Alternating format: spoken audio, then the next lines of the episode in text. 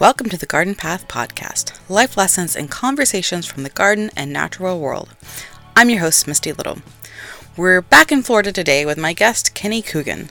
Kenny is the author of the soon to be released book, Florida's Carnivorous Plants Understanding, Identifying, and Cultivating the State's Native Species. He's also the education director of the International Carnivorous Plant Society and also sells carnivorous plants at some of Florida's various markets, as well as occasionally online.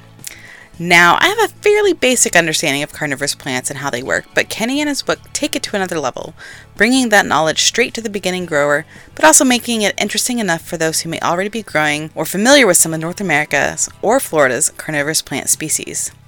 While we talk about the book itself, we branch out into other species that can be found worldwide, as well as talk about the International Carnivorous Plant Society, the upcoming World Carnivorous Plant Day, and its associated photo contest. There's a lot packed into the episode, and you'll have to be sure to check out the show notes for the episode for a discount code on your pre order of Kenny's book, as well as where to submit your own photos for the World Carnivorous Plant Day photo contest. All right, on to the episode with Kenny. Well, thank you, Kenny, for uh, well, a reaching out to me to come on the podcast and to let me know that you were writing a book to begin with. But maybe you can introduce yourself, a little bit of who you are and your background, and how you became interested in carnivorous plants. Sure. My name is Kenny Coogan. I'm the education director for the International Carnivorous Plant Society. And I was a middle school agriculture teacher for about eight years.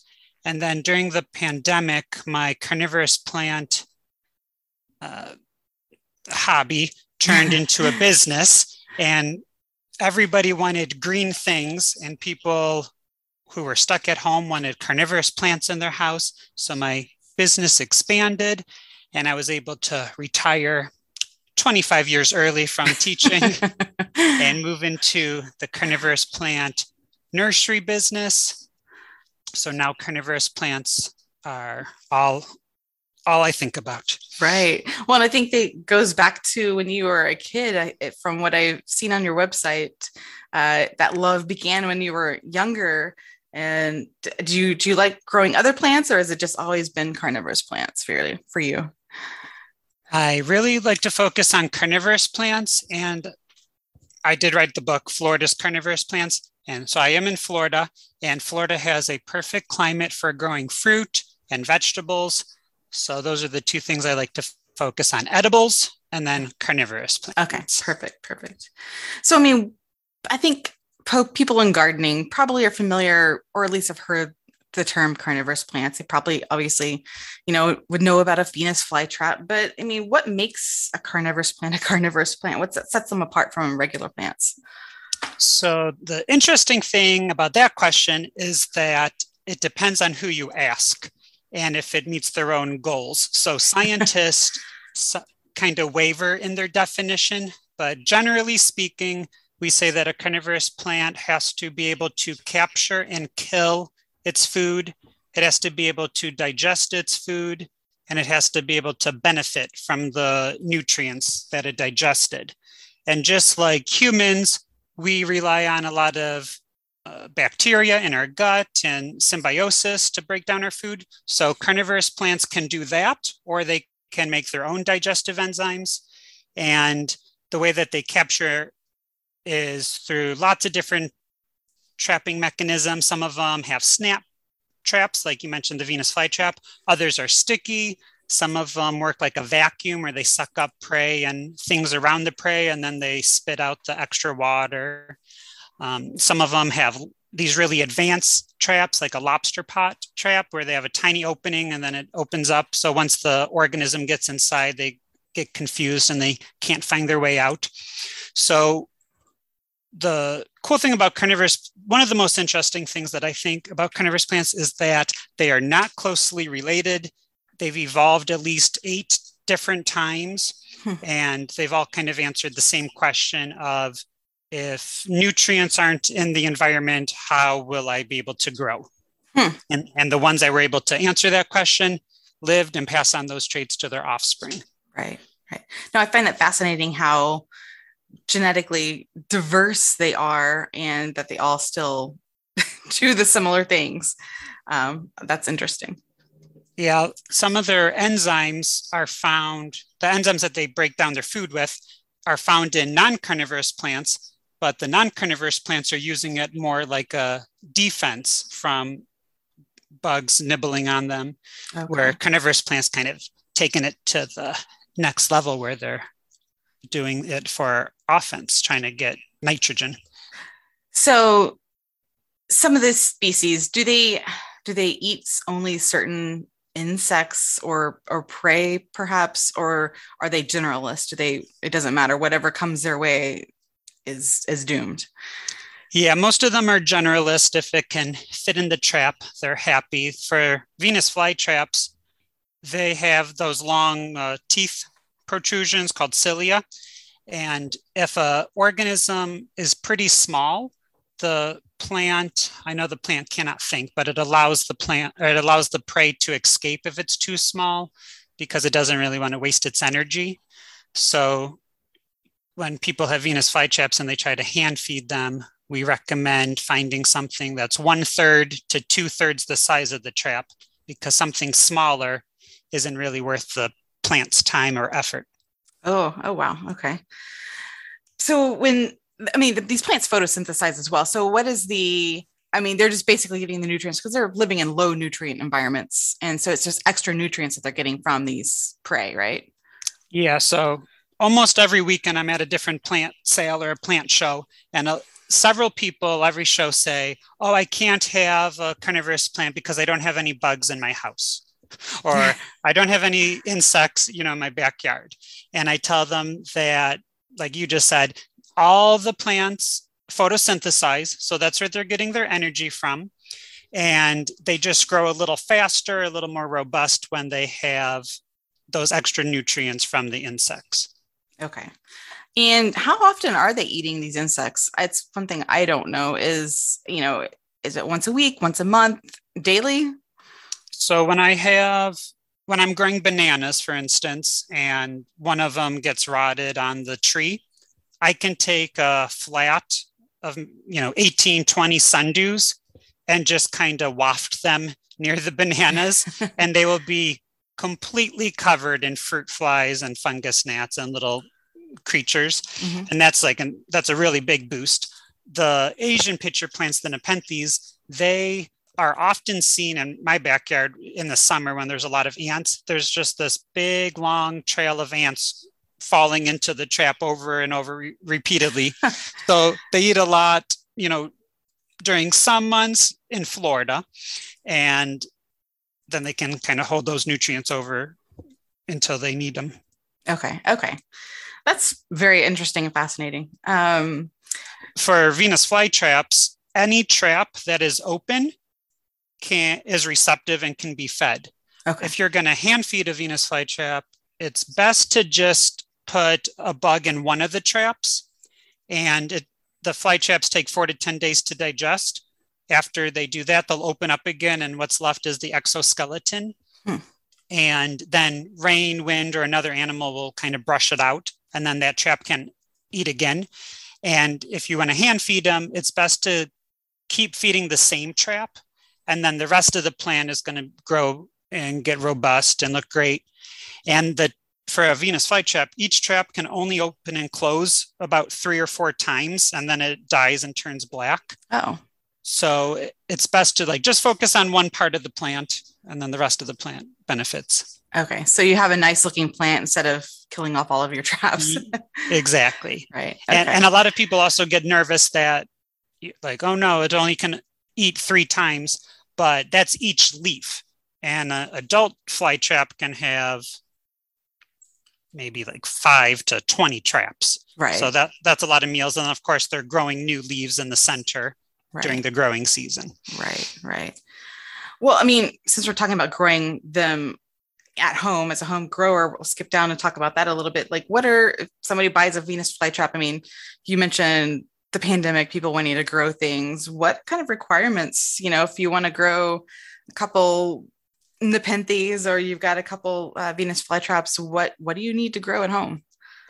The generally speaking, because there's around a thousand carnivorous plant species, generally speaking, the common stuff in cultivation like Venus flytraps, the North American pitcher plant, Sarracenia, and a lot of the sundews. Those three groups of plants like a lot of sun. So a flytrap and a North American pitcher plant, they can be, they should be outside in full sun, which means like at least six hours of no shade, full sun. The more the better. Eight or 10 hours is even better. And all carnivorous plants do best with pure water, which means rainwater or distilled water or reverse osmosis water. And if you want to be technical, they need 50 parts per million or less of total dissolved solids. So my city water here in Tampa has almost 400 parts per million of total dissolved solids. So that means there's minerals, salts, chlorine, fluoride, things in the water, and carnivorous plants cannot handle that. So what I do is I have a metal roof and I have six 50 gallon rain barrels and I collect the rainwater. And when I measure that, it's around zero to 10, which is definitely safe for carnivorous plants. And carnivorous, the ones that I was just talking about, the flytraps, North American pitcher plants, and sundews, they also want to be more wet or more moist than a typical house plant because these are bog plants. Yeah. So they want their soil always to be wet. I tell people never let their soil dry out in the growing season. And they like to sit in a quarter to an eighth of an inch of water all the time. For the tropical pitcher plants, the Nepenthes, which turn into six to 15 foot long vines, they like bright indirect light, like an orchid. And I water them really heavy. And then right before they're really light, the soil is really light and dries out, I heavy water them again. But they also do best with pure water. Yeah. We used to we used to grow some of those when I lived in Florida as well. And I'm just trying to remember when you mentioned the types of water. And I was like, I don't think we did any special water. I know my husband did some RO water for his aquarium at that time. So he may have also watered with some of that water at the time, but I'm pretty sure we just used regular city water and they seem to do pretty okay, but I'm sure not as good as they would have done if we were giving them the right water. Yeah. So for the Nepenthes, the Asian pitcher plants, the tropical pitcher plants, they can handle a little uh, more contaminated water because they're not sitting in water and every time you know there's a heavy rainstorm it's rinsing out the right. the contaminants that are building up in the soil right. but it's still best to if you're using city water or well water it's best to repot them give them fresh soil every year or so or give them like a really thorough rinse okay now you know how you mentioned there's like thousand a thousand genera or species of um of carnivorous plants. Now, how available are some of these in the trade? Nepenthes, you know, I see frequently, and there's uh, definitely some pitcher plants out there as well, um, and definitely, you know, obviously Venus flytraps. But uh, you know, how how much are they usually running cost wise for some from some of these, and then how often are you able to find them? Yeah, so there's about 20 genera and then there's a thousand species okay, total, okay. total. And for Venus flytraps, there's only one species. So you can't hybridize a Venus flytrap because there's only one in that uh, genera. But what people have done is they've created dozens and dozens and dozens, maybe more than 100 now, of different cultivars. So if somebody finds a Venus flytrap that's a little bit more red than the typical one, or that's a little bit larger, they'll take that and they'll breed that. So now instead of just the typical Venus flytrap that might only be, you know, three quarters of an inch their trap. Now we have ones that are like mutated and they're like melted looking and they're bright red or purple or they're variegated or they have like fused teeth or sawtooth. So lots of Venus, there's lots of different Venus flytraps available. All of them need the same care. There's around 120 species of Nepenthes. And while not all of them are available, people have hybridized those to make uh, plants that are suitable for a wide range of growing conditions like inside, outside, lows of 40 degrees, highs of 100 degrees. So there's a lot of people really interested in nepenthes and fly traps. People are starting to catch up or get more involved into the sundews and the Mexican pinguiculas, which are the butterworts. Um, there's a couple of bromeliads that are carnivorous, and they're, while they're not that uh, readily available, they are in the trade and people are propagating them. Okay. Now, are people, um, I you know, you mentioned all the hybrids. Do people get into a collector mentality? Like, I need to collect all the this this type of of of uh, yeah yeah you know what I mean. people who get in a collector mentality. yeah. So I would say that kind of, after you after people get a couple of the basic things like a sundew from South Africa, which is considered like the beginner carnivorous plant, Drosera capensis and maybe one or two Venus flytraps. There's and people start seeing these beautiful carnivorous plants on Instagram and social media. There's a little bit of a collector ment- mentality. Um, I don't know if it's as strong as the aroid and the philodendron people, mm-hmm. but uh, carnivorous plant growers are also equally passionate about their plants. That is true. Um, so, I mean, you grow a variety of carnivorous plants. Like, how did you get interested in um, in wanting to write a book about the Florida species, and how did that come about? So, the reason why I wrote the book is I wrote a book that I wanted to have read 20 years ago. I wanted a book that was a gateway between a beginner grower and a budding naturalist because there's um, there's not that many carnivorous plant books out there. Yeah. And when I approached the publisher, I wanted to actually write like a beginner's guide to all carnivorous plants, you know, how to grow them. Mm-hmm. And they said that, you know, maybe we should focus on Florida. And then I said, okay, that's a great idea because Florida has the most carnivorous plant, plant species out of all of the states. And a lot of the ones that we have here in Florida are popular as, uh, you know, growing companions that mm-hmm. people like to add to their uh, collections.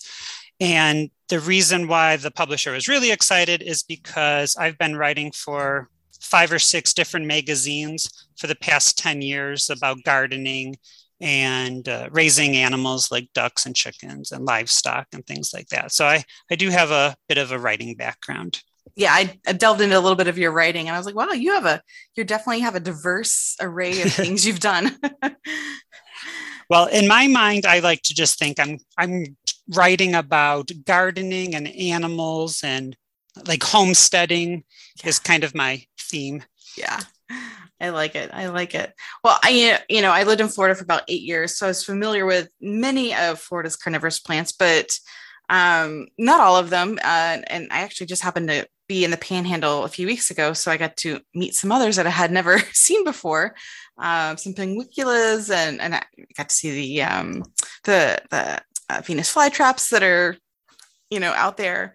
Um, and, and getting to see some of that, but maybe highlight some of the carnivorous plants of Florida and you know how you you mentioned that was that the book was an intersection between education and um, a naturalist uh, aspect. Just talk a little bit about how it's set up for people. Sure. So Florida has six different genera, so like six different families. Uh, well, not ex- I, am using the term families loosely. So yeah. six different genera of uh, carnivorous plants, and in the Panhandle we do have a lot, like the North American pitcher plants, the Sarracenia and pinguiculas and some sundews. And then we also have that rogue population of Venus flytraps, like you mentioned. Venus flytraps are from a 60 kilometer radius of Wilmington, North Carolina. So, in the entire world, that's the only place where Venus flytraps are found naturally. But about 40 to 50 years ago, people started spreading Venus flytrap seeds in the panhandle, and those populations still exist today. So we don't consider them invasive because they haven't really taken over. We can say that they're naturalized, but Venus flytraps are not native to Florida, but they are doing well. In addition to those groups, we also have the Utricularia family, which are oh, the yeah. bladderworts. And those are found throughout the state. A lot of them are also found in the south of the state compared to Sarracenia, which kind of cuts off in the middle. And the bladderworts are the ones that we have. We have aquatic ones that are either free floating or they'll hang on to the bottom of the a pond or a water a body of water. And then they send up these really tall flower stalks out of the water that are beautiful. And then we also have some bladderworts that are terrestrial where they like to live in swampy or mucky conditions. And you probably wouldn't know that they're there unless they're flowering. But then when they do flower, it's this huge field of either beautiful yellow or pink or purple flowers. I think bladderworts are probably one of the underrated uh, carnivorous plants because most people aren't thinking about them or even knowing what they're looking at. I just I like them yeah i don't i don't know if a lot of people would even know that they're carnivorous because their traps are either under the water or inside the soil yeah right right um, oh, well, and you mentioned uh, bromeliads earlier, and the Florida has. Um, yeah. We have one. Yeah. Yeah. Yep.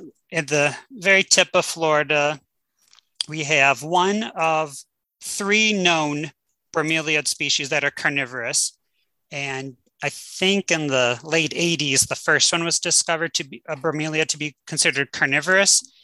And I can only imagine a lot more will we'll find out in the near future are also carnivorous. Yeah, I'm sure. I mean, so, so many of those tropical species, like we we think we know a lot, and then yeah. come to find out later we don't know anything. mm-hmm. So, um, so do you have any favorite native species uh, in, in Florida that you like? It's it's a little tricky to say that, but for today, I'll say that I'm really into Drosera filiformis and Drosera tracyi. Yeah. And like Drosera filiformis is on my book cover. Drosera tracyi, these are these are like thread leaf, like they're in the, the thread leaf family. So they have these really delicate leaves that can be 12 to 18 inches tall. They're called sundews because they their dew, which is their glue, which is how they trap their bugs, glistens in the sun.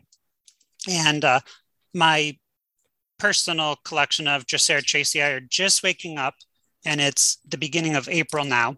And they're they're actually a little behind schedule, but they're just unfurling. In the winter, they die back into this little uh, winter resting bud called a hibernaculum.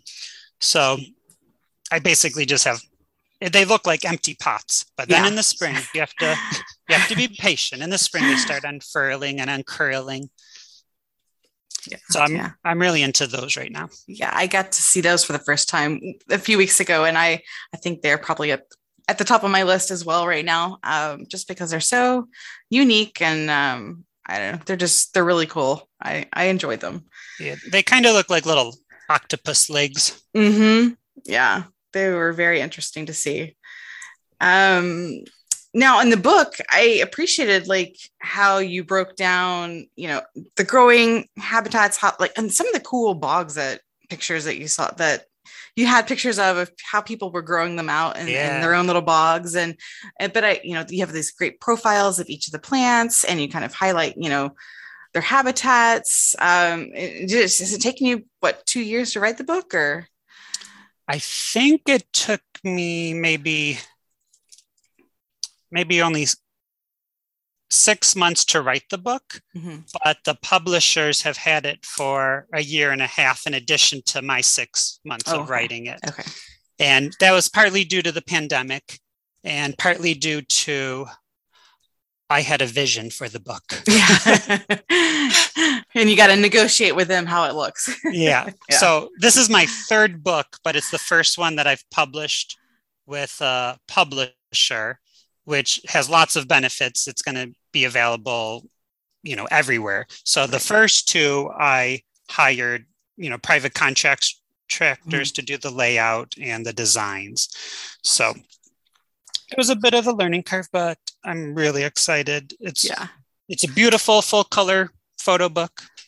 Well, I appreciated that it's also it's you learn a lot, but it's also, you know, coffee table worthy, I think, as well. It just, it's, it was really nice and it was approachable and it's not beyond a beginner getting into carnivorous plants. Thank you. Yeah, that was definitely a goal of mine. I was trying to think like, okay, after people have three carnivorous plants, what should they know to get you know to the next level and right. even if they're not growing carnivorous plants if they're walking around in a field how would they figure out you know what type of carnivorous plant this is right right right. Well so to, to move on a little bit you mentioned earlier you are the director of education or communication. I can't remember what you said. Education. Education for the international carnivorous plant society. Uh, so what is international uh, carnivorous plant society? I mean in pre-pandemic days did you guys get together and and have events or is this yeah. mostly an online situation? So the international carnivorous plant society has been around for a long time before the official society there was a newsletter and this maybe this month is the 50th anniversary of the newsletter. Wow. And this group consists of gardeners, conservationists, scientists, teachers, all interested in sharing knowledge about carnivorous plants. So they put out, like the newsletter I was mentioning, it comes out four times a year. It's a full, it's like a little magazine, you know, full color. Mm-hmm. And people say how they're growing things, scientists publish new carnivorous plants in this book.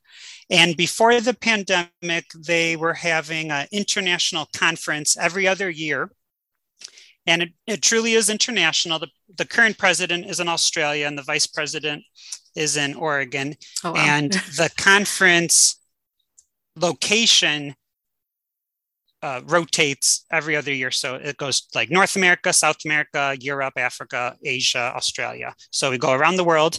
For the past, I think, three years, we've been trying to have our conference in Japan.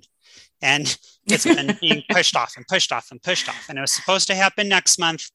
But because of COVID, we still have to push it off another month. So in May of 2023, I will be going to Japan and it's, it's, it's been on my list. I think it's been four years now that we've been trying for these poor uh, Japanese people trying to you know get a conference ready. It's a lot of stress, and then we keep saying, or they, you know, they or we keep saying like, oh, we have to put it off another year.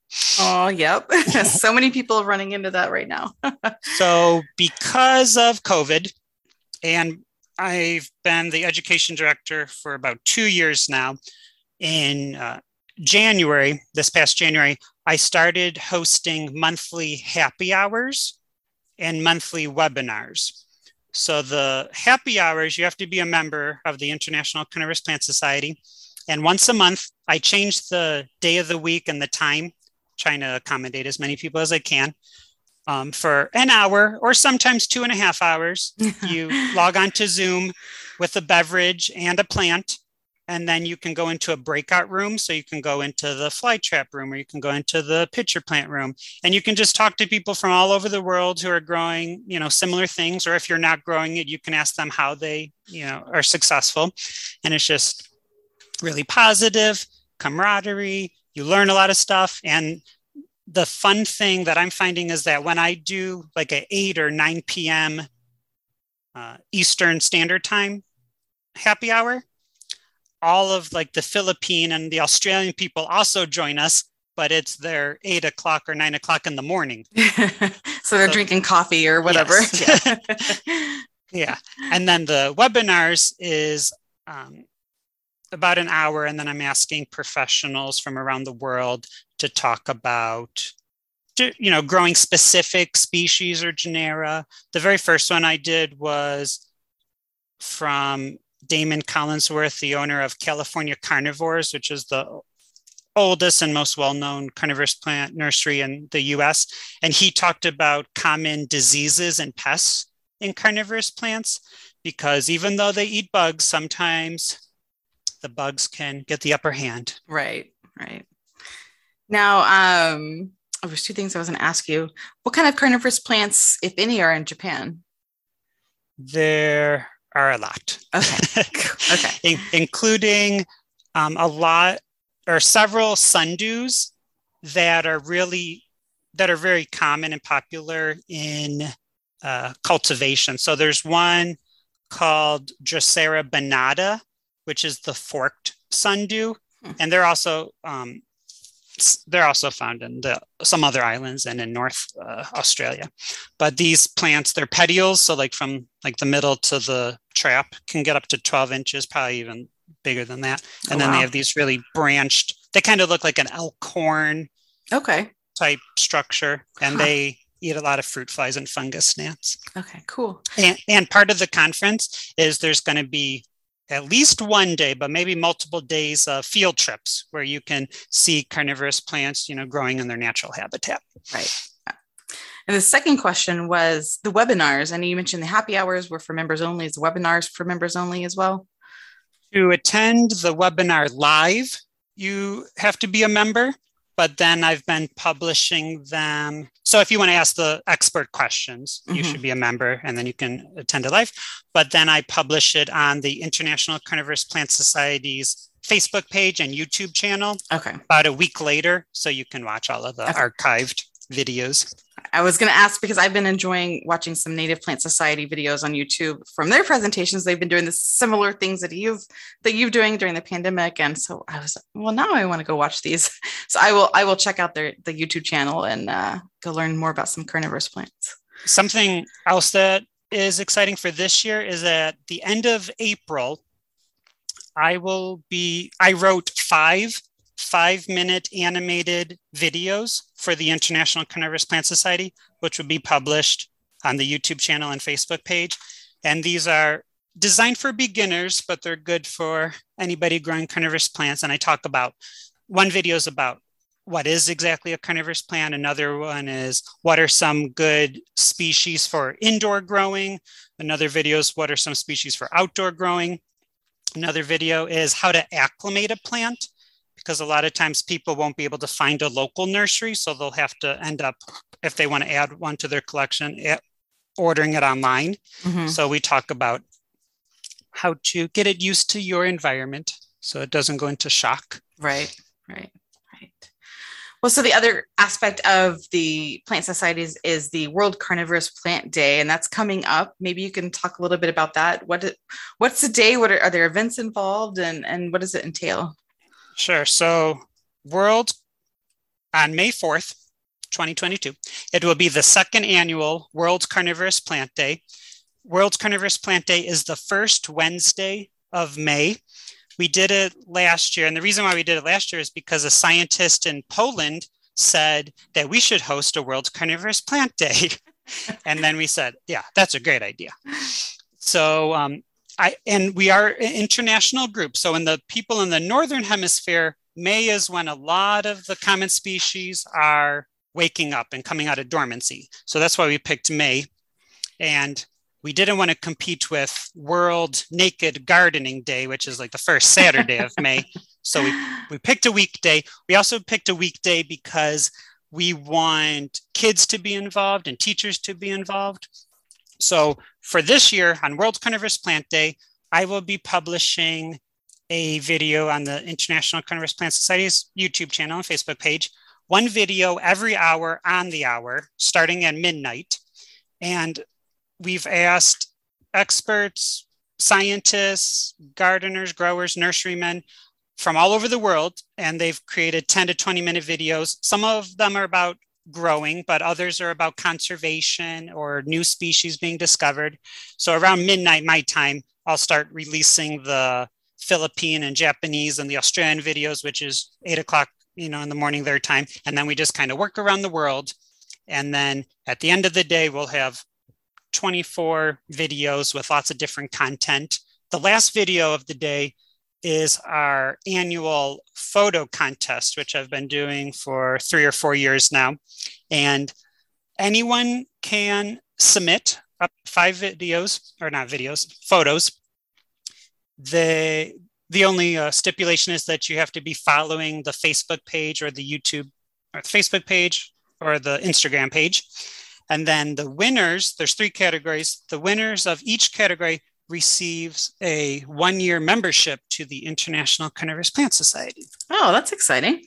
Okay. And the judges for the photo contest this year are the three winners from last year. Oh, okay. Cool. That's cool. Um, yeah, I, I will see what I've got in my uh, photos and maybe submit something and, and definitely share about that. That's cool. And uh, yeah. The deadline is April 22nd. Okay. Perfect. Another aspect of me being on being on the board serving as the education director is that last year we started doing carnivores in the classroom grant. So every August, we invite teachers to submit a very simple application, and we are funding 24 teachers every year um, for funds to add carnivorous plants into their classroom. And oh, this that's... is for public and private school teachers K through 12. Interesting. And um, is it is it worldwide as well? Yes. My the initial idea was that we would do four or five teachers from each continent, but we were having trouble getting enough people from some continents. So we were able to fund almost everybody who applied last year. Okay, perfect, perfect. Well, I just want to take a moment. Do you want to, is your business still going strong? If you want to highlight that a little bit, and if you have any other, you know, upcoming, you know, your, when is the book being debuted, and any speaking that you may be doing in regards to the the book release?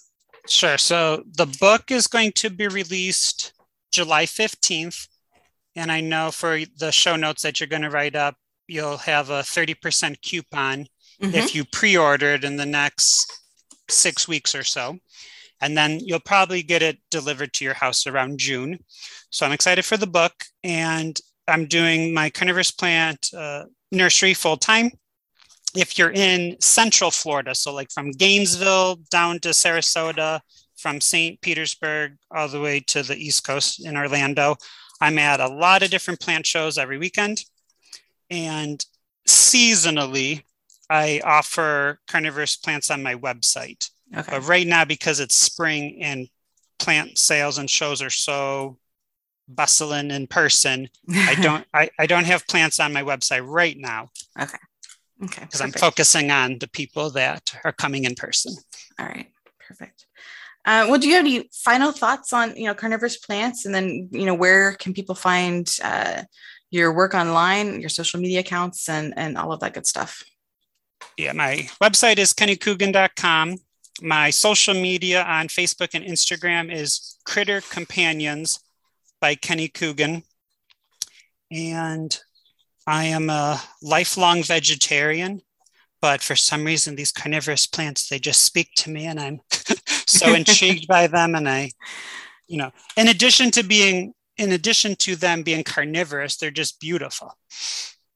Thank you, Kenny, for reaching out and telling me about your book and wanting to be on the podcast. And, you know, I learned a lot reading your book. You know, I knew some cursory information about uh, carnivorous plants, but it definitely goes into a lot more detail. And, you know, I'm still going to be poring over it and reading through it uh, for the years to come for sure. So thank you so much, Misty. That's it for my conversation with Kenny. I hope you learned something about carnivorous plants, and if you didn't get an interest in cultivating them yourself, maybe you'll be enticed to go out and see some wherever they may be growing where you live, or perhaps to visit some of the regions in Florida where they grow and to see some of the species that Kenny has showcased. You can find the show notes for the podcast at thegardenpathpodcast.com, where you can also sign up for the podcast newsletter to stay in touch with podcast updates. Thanks for listening and happy garden.